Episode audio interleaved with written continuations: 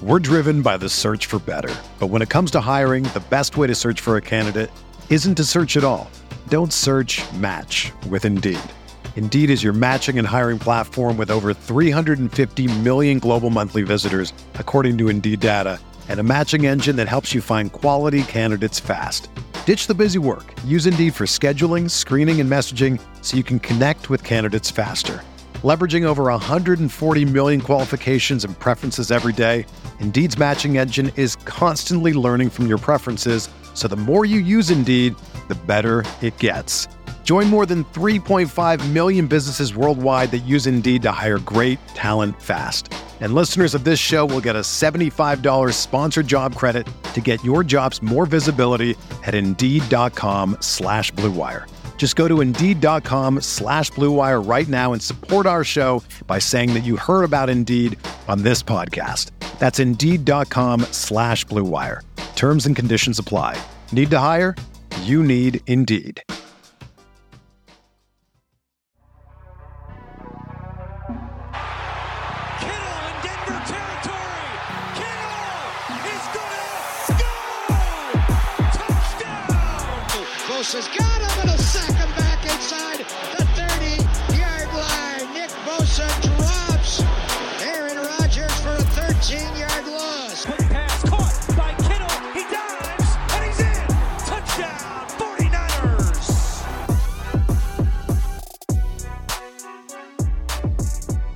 What is going on, everybody? Welcome to Striking Gold, your 49ers podcast on the Blue Wire Network. My name's Rob Lowder. I cover the 49ers for all of you fine folks on the other end of the speaker. I appreciate you tuning in. This episode is brought to you by PrizePicks. And today we're going to talk about the 49ers Sunday night football week five matchup against none other than the Dallas Cowboys.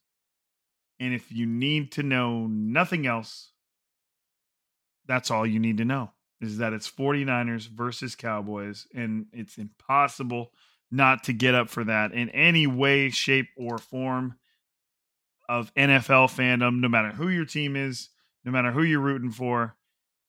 Just an absolute, what do you even, a marquee NFL matchup. You know what I mean? Like, just an everything you want the NFL to be is in this matchup in terms of history, in terms of rivalry, in terms of, you know, recent competitiveness and the 49ers knocking the Cowboys out of the playoffs over the past 2 years, producing so many memes of crying Dallas fans that have just entertained us over the years. It's just it's everything you want. Elite uniform matchup. You've got red and gold versus white and blue and silver, you know it, it's just it, it, it's all you want you know and the dallas is dallas is coming to levi stadium so the 49ers are going to be in their reds i assume it's just aesthetically pleasing historically pleasing rivalry type matchup that just feels right for sunday night football on prime time I I mean I don't need to tell you guys this stuff. It's it's going to be exciting. It's going to be a good game. It's going to feel like the playoffs the ratings are going to be absolutely through the roof. Uh, it's going to be something. It's going to be something. Um, before we get into that, let's touch on the fact that the 49ers are relatively healthy, probably at the healthiest they've been um, all season. I actually wanted to open up my official injury report. Let me see if I can pull it up fast enough. Let's see if I can get here. I've got the transcripts. All right, participation reports. Here we go. This is what I wanted. Uh, sorry if I'm a little rough, a little slow, a little run down today. It's I'm recording this at 9:20 p.m. It's been a long day. I had my school day. I had football practice. Then I went straight from football practice to the big Fresno Fair um, to watch one of my students receive an award for winning um, best of show for any middle school in Clovis or Fresno. Um, best of show just means you know number one winners, uh, the uh, the Lombardi Trophy of that art show, which is it's it's a real honor for her. It, there are probably I don't know total a thousand pieces of artwork in this building, maybe more. They all get judged, they all get graded, they all get divided up into their categories, and then they pick uh, best of show per per category. There were only three awards given to middle schools, like crafts, ceramics, and 2D art, which is anything painting or drawing. And she was uh, best of show for uh, 2D art, which is uh, it's big time. Uh, if any of you, the drawing is incredible for an eighth grade student, 14 years old. It is uh, outstanding. Gives me a run for my money. But if anybody would like to see the drawing, you've got to hit me up on Twitter. I'm not going to just post it, but I know that y'all would, you know, a lot of people you'd be impressed. It's it's it really is quite good. It's a drawing. It's a white color pencil drawing on black paper of a French bulldog. Um, she titled it Frenchie, and it's incredible. It's really good. But it, somebody's got to hit me up on Twitter and ask for it. I'm not just going to throw it on there and say, "Hey, look what my student did." Maybe I should. Maybe that makes me a bad teacher for not doing that. But if somebody hits me up on Twitter at Rob underscore Lowder and says, "Hey, you talked about that artwork on Striking Gold. What's it look like?" You don't have to say exactly that, but I will uh, quote tweet you and I'll show you. But I just, I don't know. I don't want to just post it, you know, and just look like I'm not so humble bragging in front of everybody. Even though it's not my artwork, I didn't draw it, but it is my student. So very cool. And then we went straight from that award show to, you know, we're at the fair. Let's get some freaking fair food. So me and my wife went and got, I got a huge ass corn dog. I got, um, we shared some, uh, some garlic fries, of course. And then on our way out, we got cream cheese cinnamon rolls, which are, uh, if you've ever had that like country fair, I don't know how widespread they are country fair, something like that brand. Um, cream cheese cinnamon rolls, just unbelievable with uh, bacon bits on top. Just absolutely mind blowing. I mean, definitely trying to watch my figure. That's why I'm eating it, but just 100% worth all the repercussions.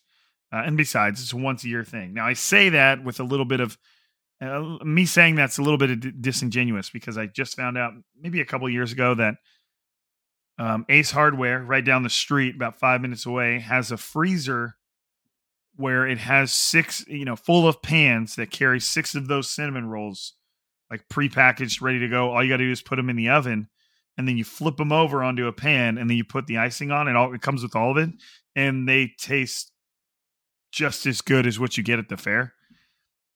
So maybe I've had have had one or two more than just once a year, but still, I mean, I, you got to go easy because those things are rich. Anyways, I suppose we should talk about football, especially on about a week five Dallas Cowboys matchup. I started to talk about injuries and then I just trailed off. Um, so for Thursday, uh, center Jon Feliciano still is not practicing. He's in concussion protocol, but he has been seen working out on the side field. So things seem to be looking up for him. Um, just serves as a backup role. Uh, and then you got running back Elijah Mitchell, who is the number two behind Christian McCaffrey, banged up his knee last week in practice. Kind of a surprise addition to the injury report. I don't say surprise as if it's a surprise Elijah Mitchell got hurt. We know that that has become a common occurrence in his career, but it was a surprise addition at the time. We knew nothing about it. Then, bam, he injured his knee in practice. So uh, he is still not participating. Limited is linebacker Dre, Dre Greenlaw, who's dealing with an ankle injury. Wide receiver Jauan Jennings, who's dealing with a shin. Wide receiver Deebo Samuel, ribs, knee. Cornerback Charvarius Ward, heel. I expect all four of them to play in the game. Um, and then for Dallas, Dallas has quite a bit more names on their injury report. As far as does not participate in practice on Thursday, you had tight end Peyton Hendershot with an ankle. Um, on Thursday, you have uh, limited participation is linebacker Damone Clark safety Malik Hooker, and linebacker Micah Parsons. Um, I, am assuming those guys are going to play too. Man, Malik Hooker, reading that name, I remember me and Chris Biderman were very into uh, the Malik Hooker hype uh, in 2017 and the 49ers first draft pick.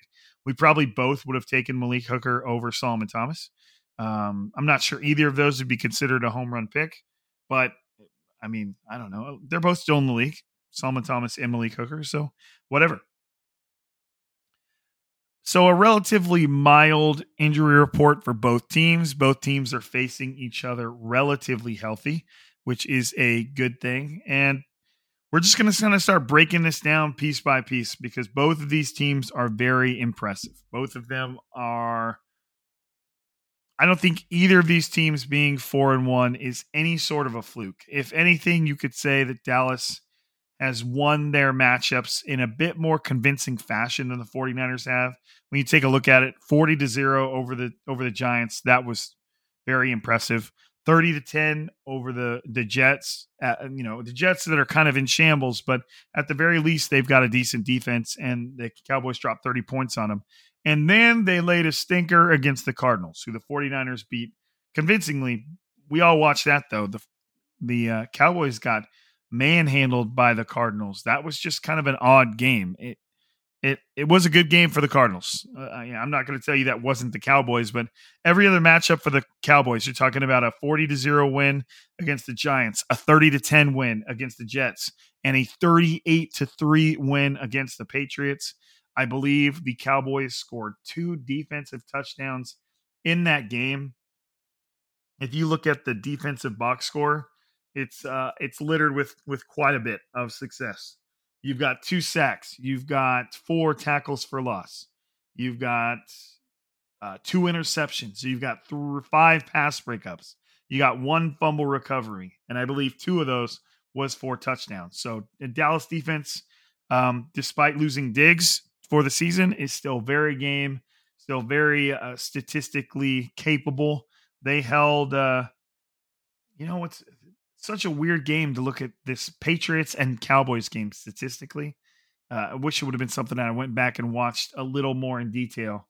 Um, man, Patriots. That is, uh, I believe Mac Jones ended up getting benched in that game and in, in, in replaced by Zappe. Uh, I can't remember his first name, but damn, the Mac Jones train is not doing well. Remember when he was supposed to get drafted by the 49ers third overall? Now, again, it's not like the 49ers have a whole lot to hang their hat on in terms of that whole situation because Trey Lance is now with the Cowboys, giving them all his secret information. Kyle Shanahan replied to that notion with, "I mean, I hope they're li- they're spending time listening to what Trey has to say rather than just watching the tape," um, which was a pretty straightforward answer from Shanahan, basically discounting any value that he thought Trey Lance brought to the to the Cowboys and, and could provide them in terms of giving them an edge. I don't know how genuine that is, but it's certainly not anything that Kyle Shanahan's worried about. In terms of quarterbacks, you've got Brock Purdy. You know, before we get into Cowboys, you, I feel like every week we've got to touch on this new, some new Purdy disrespect that's being leveled against the guy that has done nothing but succeed since getting into the NFL. You know what's crazy is we we talked about this not too long ago, but if you just go to and these don't tell the whole story, but I kind of feel like it's it's worth checking back in with them every now and then. If you go to Brock Purdy's regular season statistics, and then you've got his where's his playoff statistics? I kind of want them all. Let's just stick with regular season for now, just to make it easy. We'll get in there. In the regular season, in Brock Purdy's played in a total of 11 full games when you include the playoffs. Uh, I'm not including the Eagles game in which he was knocked out in the first quarter. Um, but in, just in those regular season games, Brock Purdy is 9 and 0. He's never lost a regular season game. He has completed 195 of 282 passes. That's just under 70%. That's also 69%, which is nice. Um, he's thrown those passes for 2,393 yards 18 touchdowns and four interceptions. Now, if you go back and look, you know, if you back it up, nine games, that's just a tad over half of a 17 game season. So when you just kind of loosely multiply everything by two, and again, this isn't perfectly accurate, but you would be looking at a quarterback that has, I mean, gone undefeated for a regular season. If you're multiplying this stuff by two, again, we you, you guys know that's not how it works. I don't have to tell you that, but we're just playing around here he would be a quarterback that hadn't lost a game, was completing 69% of his passes for roughly 4,700 yards, 36 touchdowns, and eight interceptions. Now, even if you look at Purdy's four interceptions, one of those was like an arm punt on fourth down, and another one I think bounced off the hands of Jauan Jennings. Um, so you're looking at a, a, player that just does not turn the ball of, over very often. He's also got some rushing touchdowns to his name. Um, three of them. So there's another three touchdowns to add to Purdy, and then you could jump over to game logs if you if you'd like to, and go to the fact that even in the postseason, you know he he's his statistics carried on against Seattle. He threw for 332 yards and three touchdowns against Seattle. So he added another three interceptions. He did not throw an interception the entire playoffs. Uh, he didn't throw a passing touchdown against the Cowboys, but he did. Uh, oh, he also rushed for one against Seattle that I'm missing. So, all right, you you know what I mean? We need me to dance around this anymore. Brock Purdy is playing. That's just from a basic statistical standpoint, and to me, watching him play is more impressive than talking about his statistics, which are impressive. You're talking about a dude that is leading the entire NFL in quarterback rating, which is ESPN's. Then you, he's leading the entire NFL in passer rating, which is kind of like the general stat that everybody else follows. Uh, you're talking about, you know, you go. Uh, Kyle Madson was was talking about this recently of the Candlestick Chronicles podcast. He was talking about how good Brock Purdy has been in the intermediate passing area, which is, you know, kind of where we've seen Brock Purdy excel, kind of where we see Brandon Aiyuk excel. Kyle says um, Purdy's numbers, particularly in the intermediate area, 10 of 19 yards beyond the line of scrimmage, were astronomical last year. He completed 83% of his intermediate throws from week 13 through the playoffs. He also tossed three touchdowns and one interception in that stretch. The NFL's leader in completion rate on those throws was Deshaun Watson at 68%. Purdy was at 83%. This is that's that's crazy. Jimmy Garoppolo's best mark with the 49ers was 65% in 2021 with 10 touchdowns and 87 and 8 interceptions. Let me bounce back. Jimmy Garoppolo's best mark in intermediate throws was 65%, 10 touchdowns, 8 interceptions. You go back up to Purdy, he's at 83%. 3 touchdowns and 1 interception. And I also like that uh, Nick Wagoner of ESPN wrote about this. Uh, you know, one thing we talked about at the pod, a lot of people brought up is, well, what if Brock Purdy gets worse? And, and that seemed like almost an accepted outcome. Like, can't because he played so good in 2022 slash 23 season. Now we're in the next following season, and he's actually playing better. Kyle says somehow the second year quarterback has gotten better in that area through four weeks of season. According to PFF, Purdy is 22 of 24 for 385 yards and two touchdowns on medium depth throws in 2023. That's essentially 92%, bringing his total mark up to 86% six weeks since week 13 of last season. He's thrown for 965 yards, an average of 15 yards per attempt, and has five touchdown passes to just one interception. It's reaching a sample size that trends towards sustainability for Purdy and the 49ers passing attack. Kyle, still talking here. This is still Kyle Madson of the Candlestick Chronicles podcast. Perhaps this is on NinersWire.com. Perhaps even more important to San Francisco's offense through uh, had more important to San Francisco's offense, though, has been Purdy's deep throws 20 plus yards beyond the line of scrimmage. Last year, he was 11 of 27, 346 yards with four touchdowns and one interception. This year, Purdy is 5 of 10 for 153 yards with two touchdowns and no interceptions. So, long story short, on throws that speak to Purdy's aggressiveness, on throws that quarterbacks start to find difficult, they're not deep throws, but they're intermediate throws, and they're outside. They're beyond that.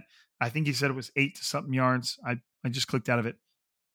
That's where Purdy's excelling. So whenever you hear someone lay out some type of excuse, whether it's a, being a dink and dunk quarterback or just taking what Kyle Shanahan is giving him, or oh, always using, he's got all these skill position players, great players around him. You got to understand that Brock Purdy is elevating the offense. He's making Kyle Shanahan's system better, and he's making the throws that are more challenging than what he has to accept, especially with Christian McCaffrey in the backfield. One of the worst, absolute worst takes you can see on any NFL forum, whatever it is, is that Purdy is some type of system quarterback. Well, newsflash, everybody, I, I have something I'd like to share with you. Every quarterback plays in a system. They all do. Some of them are good systems, some of them are shitty systems. Some of them are just systems. Finding a reason to say system one more time just because I can. And this is my goddamn podcast. Purdy just happens to be in a good system. So are many other quarterbacks. And guess what? If Purdy was in a shittier system, he wouldn't be as good. That's how football works. You don't get to penalize a quarterback for just being in a good system. They just that just means they get to win games. Patrick Mahomes is in Andy Reid's system. Do you think that's a good a good system for a quarterback? Still getting to say system is exciting. It's the dumbest shit I've ever heard. You know what else is dumb? And this is completely out of left field. I'm here to educate y'all. And I know most of you guys probably already know this. Again, completely out of left field. When a corner is covering a receiver and he gets flagged for pass interference, it's not because he didn't turn and look for the ball. If I have to hear one more NFL analyst commentator say this, I'm going to lose my goddamn mind. You don't have to look for the ball. You just can't run over the receiver. You've already heard my thoughts on these back shoulder slash underthrown balls that are basically uncatchable anyways. But just because the receiver turns around and slows down and runs into the corner slash corner runs into the receiver, it's pass interference. Those are ticky tack to me, but I don't really have a solution to that. So I'm not worried about it. What I'm saying is a corner never has to get his head around to look for the ball. In fact, the vast majority of corners are taught if you're not in absolute perfect coverage and you're not running along the hip of that receiver, then don't look for the ball because looking for the ball when you're not in perfect position is going to get you beat. Sure, look for the ball. You're just going to watch it fly into the hands of the receiver. You only look for the ball when you're in perfect position. And if you're not in perfect position, then you're playing the eyes and you're playing the body and you're playing the hands of the receiver. Now, that does not mean you get to just run into them and impede them and interfere with them.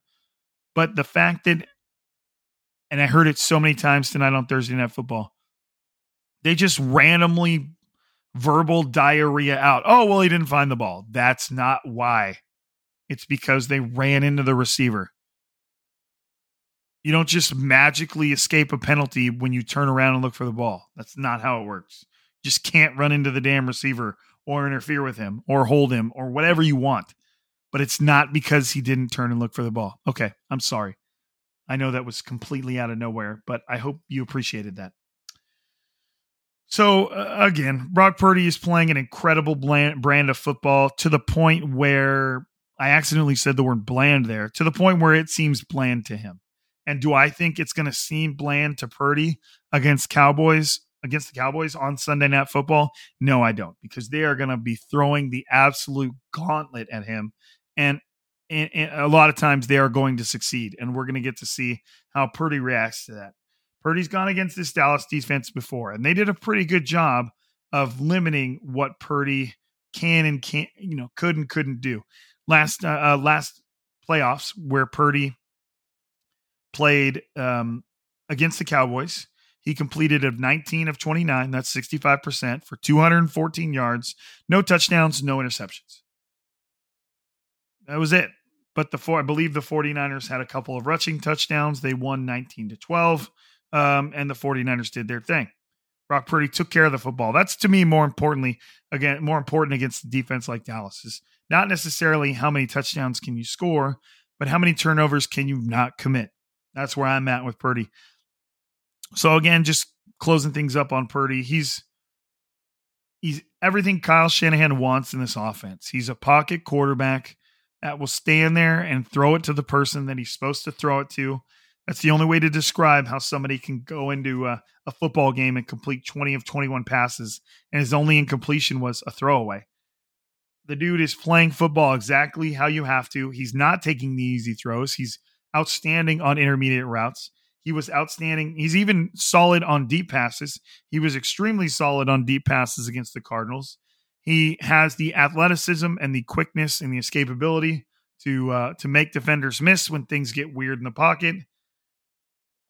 I just I think we're we're moving beyond the point where we we need to stop finding excuses for Purdy. And if he has a bad game, he has a bad game. But he's had so many good games in a row, and at, at the very least, decent games, whatever you want to call them, that we can we can go ahead and stop coming up for excuses as to why he might be good. I mean, Steven Ruiz of the Ringer podcast, like I'll let you wander into that. I mean, he just took pride in saying some of the dumbest shit I have ever heard from an, a mouth talking about the NFL. I mean, when somebody asked him about Purdy, he literally let off with, I've watched the film and like he's not doing anything. You either haven't watched the film or you watch the film as good as Ray Charles Charles would watch the film. So it, it's just it's just disappointing. like and I'm not here to tell you that Brock Purdy is the next Patrick Mahomes. I'm not even here to tell you he's an elite quarterback, but he's playing damn good. And the fact that people have to literally do mental gymnastics, like elite mental gymnastics, like Olympic level gym, mental gymnastics, to find a way to discredit Purdy for from playing well is just like it's it's mind boggling. But all right, let's get into a little bit more Cowboys than what we've gotten into. Kind of like just some general my general feelings on the game because I would have what I basically boiled it down to is I have concerns with the 49ers team that happen to directly match up with Dallas's defensive strengths. If you were to ask me what's my first concern against the Cowboys for the 49ers, I would say the 49ers offensive line, particularly the right side, with second year offensive guard Spencer Burford, who has an ungodly pass uh, pass blocking grade right now from Pro Football Focus. I think it's like 14 out of 100. Horrible. I don't think he's been that bad, but maybe I mean I just am not exa- entirely sure how Pro Football Focus grades their offensive linemen. But that's his grade. I'm not sure what Colton McKivitz is. But if if you're talking about a line that features Trent Williams, Aaron Banks, Jake Brendel, Spencer Burford, and Colton McKivitz, the right side is where they're gonna where they're gonna send it. And it's not gonna surprise me at all if we get a heavy, heavy dose of Demarcus Lawrence and Micah, Micah Parsons. Is Micah or Micah? Micah Parsons, right?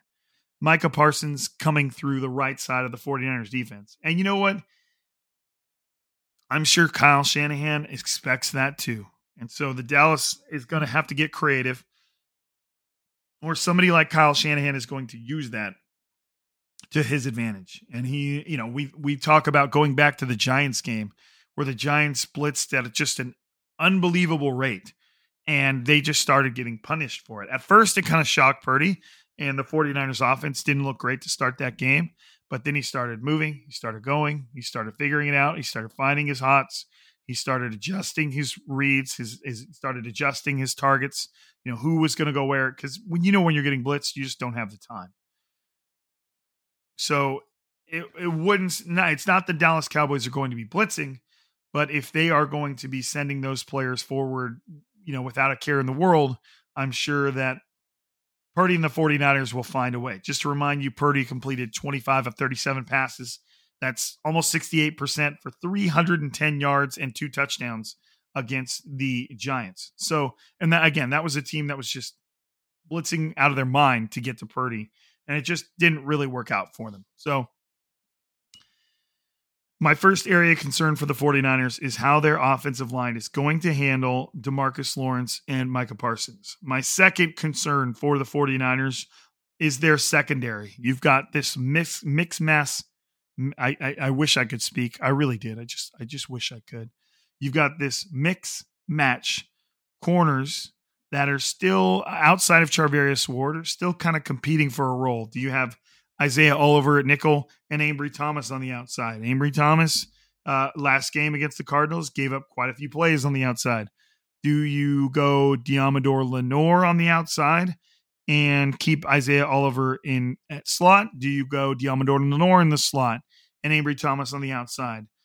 All of these three 49ers cornerbacks opposite Charvarius Ward, Ambry Thomas, Deommodore Lenoir, and Isaiah Oliver all have similar statistics. I don't think any of them have given up a touchdown, but they've all given up plenty of passes. I want to say Isaiah Oliver's like total yardage as far as yards per completion is probably the lowest out of the three, but uh, I'm not I'm not entirely sure on that. I'd have to look. But that's where you know, and you're talking about a 49ers concern that matches up directly with a Dallas Cowboys strength. So if you go over to the Dallas Cowboys receivers, you've got CeeDee Lamb and Michael Gallup. CeeDee Lamb's already caught 30 passes, excuse me, 23 passes for 309 yards and one touchdown. Similar statistics to like Brandon Aiyuk. If you need a comparison, Brandon Aiyuk has 17 catches for 320 yards and two touchdowns. So in the neighborhood of each other, if you're talking about trying to gauge just how talented Lamb has been for the Cowboys. Uh, Gallup has 17 catches for 165 yards and no touchdowns. And Jake Ferguson, their tight end, has 17 catches for 20 uh, for 147 yards and a touchdown. So you've got three primary pass catchers for the Cowboys and CeeDee Lamb, Michael Gallup, and Jake Ferguson going against a secondary that just I'm not quite sure what to expect. Charvarius Ward has been good. Um, but when it comes to Isaiah Oliver, when it comes to Ambry Thomas, when it comes to Deommodore Lenoir, we have no idea who's going to step up because the Dallas offense will be perfectly happy to just ignore Charvarius Ward if if he really is that strong. CeeDee Lamb plays like three quarters of the snaps in the slot. So if it is Isaiah Oliver, he's going to have his hands full. Uh, Oliver versus Lamb, if that is the matchup, is going to be a key matchup that may help decide this game. And my third 49ers concern is their defensive line. And I'm not talking about the 49ers defensive line like it's really that big of a deal, but it's just not playing up to the potential that we expected to see. You know, I mean, they just, they just, the numbers haven't been there. Nick Bosa's got one sack through four games. You uh, know, you go to the other players along the defensive front, and nobody's really just standing out.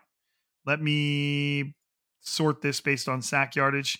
Javon Hargrave. I mean, if there's one person, I, I, should walk that back a little bit. If there's one person that is standing out. It's the guy they paid uh, rough, over twenty million dollars a year year towards for this offseason, and that's Javon Hargrave. He's already got three sacks. Drake Jackson got three sacks, but that was all in week one. That doesn't make it less impressive, but he has not gotten a sack since week one. Nick Bosa has one sack. Um, Kerry Hyder has one, and that's it. There are no more sacks to be had. In terms of defensive linemen, Kerry Hyder one, Nick Bosa one, Drake Jackson three in week one, and then Javon Hargraves have been have been spread out. You have no sacks from Arik Armstead. You have no sacks from Clelin Ferrell.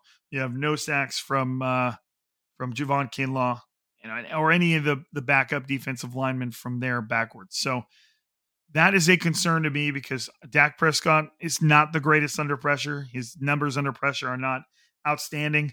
And they're going to be looking to get the ball out quickly, which is going to kind of compound things. When you've got a matchup like CeeDee Lamb in the slot against Isaiah Oliver, I would I would assume the ball is going to be out pretty quick. And if the 49ers defense can't generate consistent pressure and can't get to Dak Prescott, um, it's going to be a long afternoon. Yeah, evening, excuse me.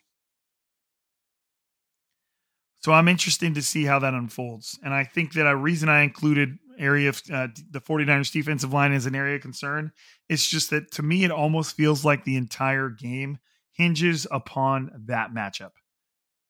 Can the 49ers defensive line get to Dak Prescott consistently enough to throw off whatever they're trying to do and or stop the run enough because Tony Pollard has been a consistent element of success for the Cowboys. I mean, even in a dominant win over the Patriots, he still had 11 carries for 47 yards, and that's 4.7 yards a pop. And if you go further back than that to the stats from every game, I'm just trying to find just the Dallas Cowboys games. But the way the NFL's official stat page is laid out, it gets real confusing. Against the Cardinals, even in a loss, totally, even in a loss, Tony Pollard had 23 carries for 122 yards. If you and I think in week one and two he had uh, um, about 70 yards apiece. He's averaging over four yards a carry this season. So not only do the 49ers defensive line have to get to Dak Prescott, but they've got to contain Tony Pollard because I don't think the Dallas, I don't think Dallas's offense is really operating at full strength if Tony Pollard is not is not getting some carries. All right. Um, we've got we're gonna finish this off with some players to watch. And then we're to get into just some basic Dallas uh, defensive comps and offensive comps to the 49ers. And then we're to get out of here. Um, before we get into those things, we got to talk PrizePicks. And uh, we're to talk about my picks right now. Okay. Um, I mean, I'll squeeze in the PrizePicks, you know, ad because that's what we've got to do.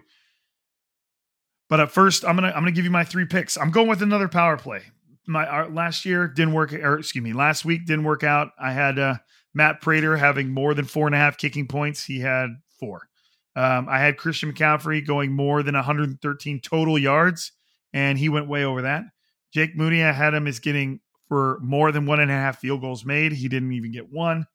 And I had Brock Purdy passing for less than 225 passing yards, and he went uh, well over that at 255. So last week was not good for me, but last week was a power play. I'm going power play again, except this time I'm bumping it down to three players. I'm going. My first player is wide receiver Brandon Aiyuk With Deebo Samuel still uh, dealing with that rib injury, he wasn't even targeted in the pass game last week uh, against the Cardinals. I'm taking Brandon Aiyuk to have more than 55 receiving yards. That seems like an easy choice, uh, especially with Trevon Diggs out. Um, I think Brandon Aiyuk is gonna is gonna do well. I also picked Brock Purdy to have less than 243 passing yards. Um, I don't necessarily think that's the game that the 49ers want to get into when it comes to versus the Cowboys. I think they want to have a pretty steady blend of pass and run. If Brock Purdy goes over 243 passing yards, either uh, Dallas defense didn't show up or it's kind of the 49ers are playing from behind and are having to throw the ball a lot.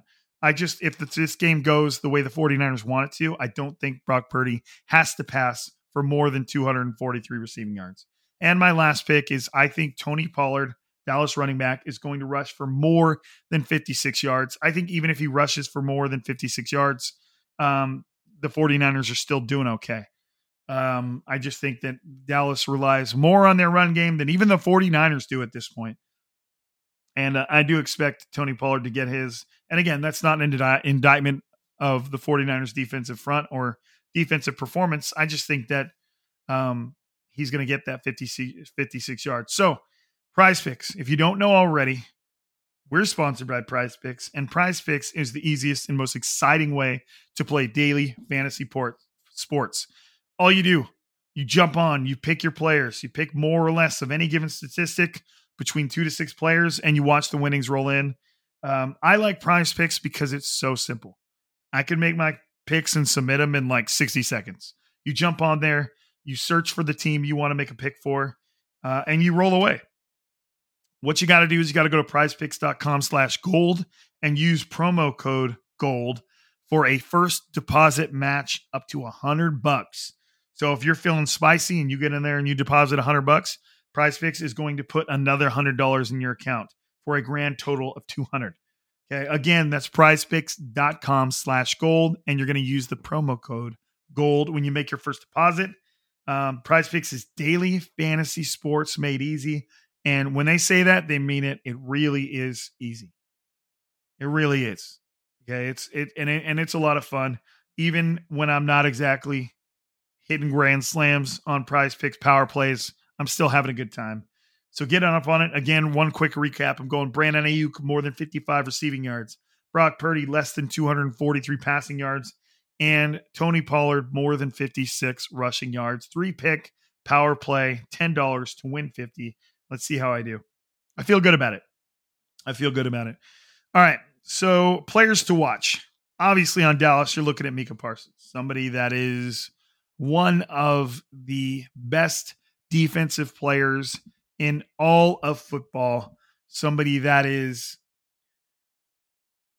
was in contention with Nick Bosa for the defensive player of a year last year. So far through the season, Micah Parsons has 14 total tackles. He has four sacks and six tackles for loss. He's got himself a pass breakup. He's got himself a forced fumble, and he's got himself a fumble recovery. So he is on he is on a heater. And then right behind him, excuse me, you've got Demarcus Lawrence, who also has two sacks, nine total tackles, four tackles for loss. He's got his own pass breakup as well, and uh, and that's it for him. But between those two, you know, those are the two players on that defensive front that are really coming after the 49ers. And then you've also got um, I don't know how to spell his name. His first name's Osa. Odighizuwa. Odighizuwa. I don't I don't think I messed that up too bad actually. He's got another three sacks and another 11 total tackles. So you've got three players on the Dallas defensive front that are coming hard. That's Micah Parsons and Demarcus Lawrence. And then obviously Dak Prescott's Dak Prescott's Prescott. What the hell am I talking about? Again, it's been a long day. I'm coming up on 10 p.m. and I've been essentially talking all day. So I'm trying. I, I dread the idea of losing my voice again, but as you can tell, it's already it's already on the way out. Um, obviously, we're all going to be watching Dak Prescott. Uh, how does he play under pressure? How does he play knowing the 49ers have got the best of him the past two years? Last year, he coming off a year with so many turnovers. Let me see if it lets me. Yes, 2020, no, not 2022 postseason, 2022 regular season. Last year, Dak Prescott threw for 23 touchdowns and 15 interceptions. So he's coming off a season where he probably threw more interceptions than he ever has. And even in the postseason, he threw another two interceptions. So Dak Prescott likes to turn the ball over. The 49ers are going to have that task in front of them get Dak Prescott to turn the ball over. And so that's what makes him a player to watch. How is he going to handle being on the road in what we know is a tough road environment? Levi Stadium isn't, eh, you know, 49ers fans have really turned it up at Levi Stadium lately. Now that brings you to another question: How many 49ers fans are going to be in Levi Stadium? Because I've seen that play that stadium packed with Dallas fans before, and I understand that 49ers fans travel well to Dallas, but I I think Dallas fans travel well to Levi's as well. So keep an eye on that. Um, I think Dallas Prescott is an easy player to watch for Dallas if he can turn it up and take advantage of a 49ers secondary that's not exactly stellar um, that's giving up quite a bit in the pass game. You guys will see that in the stat comparisons. I'm going to rattle off later in the pod. Um, there, there is a window of opportunity here for Prescott against the 49ers defense that uh, if they don't get their front moving, he's going to have his chances. And last but certainly not least is CeeDee Lamb, their uh, their leading receiver, 309 yards through four games. He's going to be in the slot most of the game. He's going to be matched up against whoever the 49ers deem worthy of of, of going against. And uh, I think if the Dallas defense is truly going to inflict damage on the 49ers, it's going to be through CeeDee Lamb. And if the 49ers decide to emphasize CeeDee Lamb, they've got Michael Gallup, who's a very solid receiver. And then you've got Brandin Cooks. I don't know where he's at. I thought I'd read something about an injury at some point for Brandin Cooks, but I'm not entirely sure. He hasn't been having that great of a season, 15 catches for 66 yards, but we know he's somebody that can that can cause damage either way. And again, Jake Ferguson 17 catches for 147 yards. That's not bad. That's not bad. I mean, you compare that to George Kittle, who we know is he's Jake Ferguson's essentially having uh, the same season as George Kittle right now, 14 catches for 148 yards. So through the air, Ferguson is having as big of an impact as, as Kittle is. On the 49ers, we already talked about this. Colt McKivitz and Spencer Burford are two players to watch. How how well are they going to be able to hold up against this Dallas pass rush? And are they going to get Brock Purdy in a rough spot? I'm not going to mention, you know, the game. That wasn't this that wasn't Colt McKivitz in the game. But 49ers fans don't want to hear about pressure being coming in from the right side. I promise you that. So the pressure is on for Colton McKivitz. The pressure's on for Nick Bosa, too, who up until this point only has one sack. We talked about that already. He's got eight total tackles and one sack. That's it. A few tackles for lost add in there.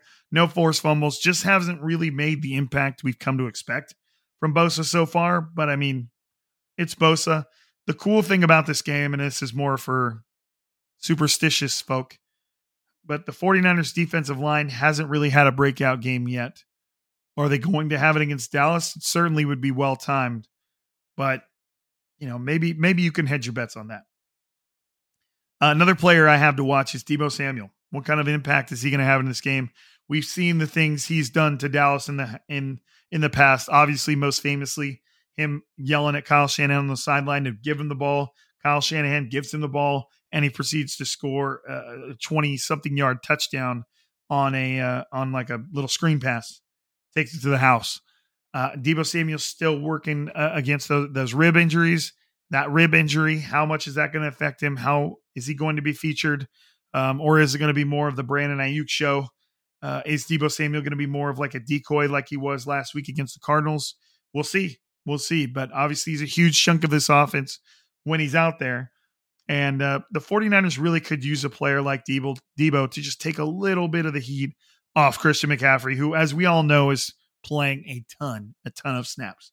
Okay. We are going to do a very quick offensive and defensive stat comparison between the 49ers and the Cowboys. And then we're going to get out of here. Basically, every base stat that they make available, we compare the two teams. I'm going to rattle them off, and then we're going to get out of here. And uh, the next time you will hear from me will be uh, on the morning after the Cowboys and 49ers game. Okay, we can start on offense. The Dallas Cow I'm always going to start with what the Dallas Cowboys are, and then I'll give you what the 49ers are in comparison. Okay, it'll be pretty quick. Ready, go. Dallas Cowboys are sixth in completion percentage. This is offensive. The 49ers are third. The Dallas Cowboys are 19th in yards per attempt. The 49ers are second. The Dallas Cowboys are 16th in passing yards, 49ers 9th. Cowboys 21st in passing touchdowns, 49ers 16th. Dallas Cowboys have thrown one interception, the 49ers have thrown none. The 49 or the Dallas Cowboys are 13th in rate in passer rating, the 49ers are second. Uh, the Cowboys have given up six sacks. The 49ers have given up seven. The Cowboys have 26th in yards per reception. Excuse me, 27th. The 49ers are third. Big discrepancy there. Dallas is seventh in rushing yards. The 49ers are third. The Dallas is 17th in yards per carry. The 49ers are seventh. Dallas is 12th in rushing touchdowns, and the 49ers are second. So, in terms of a difference in output. I'm not going to say a mismatch because the 49ers offense doesn't go up against the Dallas offense in that respect. But in terms of a difference in quality and a difference in output, the 49ers offense is drastically better than the Dallas's offense. But if I remember correctly, a lot of Dallas's defensive statistics look that way in comparison to the 49ers. So let's get into that right now. Dallas's defense is fifth in yards per attempt in the air. This is all passing statistics. Fifth in yards per attempt, the 49ers are third. Dallas is third in completion percentage. The 49ers are 17th. Dallas is second in yards allowed through the air. 49ers are 17th. Dallas is second in touch passing touchdowns allowed. The 49ers are 13th. Dallas is second in interceptions. The 49ers are sixth. Dallas is sixth in sacks on defense. The 49ers are 24th. And then we've got rushing defense. Dallas is 16. This is when it starts to tilt back towards the 49ers. Dallas is 16 and eh, 16th in rushing yards allowed. The 49ers are third. Dallas is 26 in yards per carry allowed. 49ers are 10th. Both teams have given up two rushing touchdowns. Um, Dallas has two touchdowns off interceptions. The 49ers have zero. And Dallas has one touchdown off of fumbles. The 49ers have zero. My biggest things were were the first two. Dallas is 16th in rushing yards allowed. The 49ers are third. Dallas is 26th in yards per carry. 49ers are 10th. So through the air, the Dallas seems to have a much, much better defense. What I think that's attributed largely to their effective pass rush. On the ground, the 49ers defense is much more stout than Dallas's. Um, I saw some kind of advanced statistic posted by somebody on Twitter that was kind of refuting that with one of those little graphs where you've got an X and teams are kind of spattered all over the place. Um, but as far as the basic statistics go, and as far as the statistics statistics that we have time to look at, um, that's about all we need to get into. Um, in the end, uh, it's going to come down to which team. I mean, to be cliche, it's going to come down to which team finds a way to establish what they believe their rhythm is first. Is the 49ers rhythm a very steady dose of Christian McCaffrey? Is it letting Brock Purdy rip it and deal down the field against the Dallas secondary that, if the pass rushing isn't get home, probably is not as strong? I mean, that could be said for any secondary, but you just got to think what do the 49ers want to do? I would probably say they probably would be, probably want to be pretty balanced. They probably want to go 50-50 um cuz Purdy has been playing so well. They probably want to go 50-50 between McCaffrey and whoever Purdy's throwing the ball to. Dallas on the other hand, I think that they want to run the ball. I think that they and the 49ers have been just okay. They're not been bad against the run. It, it, we've just seen lately especially against the Cardinals. I think James Conner, he only went for 50 something yards, but he averaged, I want to say, over five yards a carry. So that's not necessarily to say the 49ers are bad against the run, but I think Dallas wants to run the ball. They want to get Tony Pollard going and they want to kind of just have Dak in the passing attack supplement that, especially when they know that Dak is uh, is turnover prone for the most part. So if the 49ers can stop the run and they can get the Cowboys to start focusing on their pass attack and the 49ers defensive front start making something happen. I think that's where the 49ers want to be. And then, uh, like I said, on offense, they want to go about 50 50. They don't want to put it all on Brock Purdy. They certainly don't want to put it all on Christian McCaffrey. But if, if the Dallas defense is struggling against the run like they have, then maybe the 49ers are perfectly content letting Purdy, or excuse me, McCaffrey and maybe a little bit of Deebo if he's healthy, and maybe Jordan Mason, and may, maybe Ty Davis Price if he's active. It wouldn't surprise me if he was uh, for this matchup. Let them take them down the field and let Purdy take his shots a little more sparingly. So it's kind of just my general wrap up on the sense. I never really do pre- predictions on these game previews. I do think the 49ers are the better team. I do think the 49ers win. I would be surprised if it's if it's not close though. Like if the 49ers whip ass, I, I would be surprised by that. That would really impress me. Um, if the 49ers were able to dominantly defeat the Cowboys like the Cardinals did. You know, if the 49ers beat the Cowboys like the Cardinals did, then I'm impressed. As weird as that is to say, the 49ers are a much better team than the Cardinals, but I think that Dallas Cowboys just thought they could sleep sleepwalk their way through that game and they got punched in the mouth. Um, just think about that, man. Just sleepwalking somewhere and then somebody just punches you in the face. Like, that's crazy. Um, I don't expect that, the 49ers to be able to do that. And I think that this Dallas game is such a huge point for the 49ers. Their schedule up until this point has been just okay. You know, no, none of the teams the 49ers have beaten have really been all that impressive. You know, the Steelers haven't been great. The Giants haven't been great. Great. The Cardinals haven't been great. Uh, I missed somebody in there, but it's okay.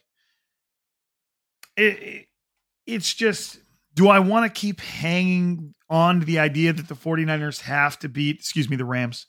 Um, even though that game was a little closer than you wanted it to be. Um, 49ers essentially, you know, they face the Steelers, Rams, Giants, Cardinals. None of those teams are really making anybody nervous, especially the Giants. Jesus, what do they give up? 11 sacks or something to the Seahawks? That's unbelievable. But the 49ers are entering into a tough stretch of games. They've got Dallas, they've got Browns, they've got Vikings, they've got Bengals, who maybe they'll get it together by then. They're into a, entering into a three game stretch that will really define what this team really is. Are they really the best team in the NFL, just charging their way forward towards a deep playoff push? Or are they solid, um, but not unbeatable? Um, or are we overrating them a little bit based on the opponents they've already faced? Again, it's um, Cowboys at Levi Stadiums, Levi Stadiums, most multiple stadiums. Then they're traveling to the Browns, and then they're back at Levi's facing the uh, right. They're in Levi's for that. No, at Vikings. Excuse me. So they've got this Cowboys game, a huge proving point for the team, and then they've got two away games at the Browns and at the Vikings both long travels. So this this three game stretch is really going to, I think, go a long way in defining just how good and just how ready these 49ers are. And shit, just how ready Brock Purdy is to go into some really pressure filled, tough matchups against good teams. He's done it already. We just know that everybody wants to see him do it more. And the more he does it, the more everybody's going to believe it. Um, but um, I mean, if if if Purdy goes out there and deals against the Cowboys, uh, a lot of people are just just going to shut up. I promise you. They will just they will just get quiet. because they realize there's really nothing else left to say. Not that you needed to, not that there were any excuses leading up to this point, but I mean, it's it's a Cowboys defense that is very game, and if the 49ers can roll through them, it's uh it's getting real. But all right, I love you guys. Thank you for listening to this voice for another hour. I, I was hoping my voice was going to hold up a little better. It's been just okay. And I was getting so excited because I thought it had gotten better. And then another week of coaching, and you're like, hmm. But we'll get there. We'll get there. I feel like it's slowly recovering. Last or, or, the, or this week's earlier, go listen to my earlier pod this week. I sounded pretty good, guys. Like, come on. Just feel for me. Okay. I'm just kidding. It's fine. I'll be fine. Thank you for listening to Striking Gold. Thank you for supporting supporting the pod. If you want to give give a little bit more love, jump on whatever app you're listening to the podcast. Leave us a five star review. Um, you know, give us your piece. If you want to leave like a comment or a question that you want highlighted on the pod, put it in there. I will include it. I promise. Again, if you want to see uh, you want to see that artwork, hit me up on Twitter. I'll show you. I just didn't want to just post it on there, but it is it is nuts. It's it's very good. Y'all you'll you'll trip out. Um, but again, thank you for listening to Striking Gold. I think that's all we got today. And as, as you know, all good things must come to an end. And for another episode, I'll see you guys. Uh, I'll be on here Sunday night after the game, and you guys will hear from it on Monday morning. I'll see you guys then. But for another episode, I'm Rob. This is Striking Gold, and we are signing out.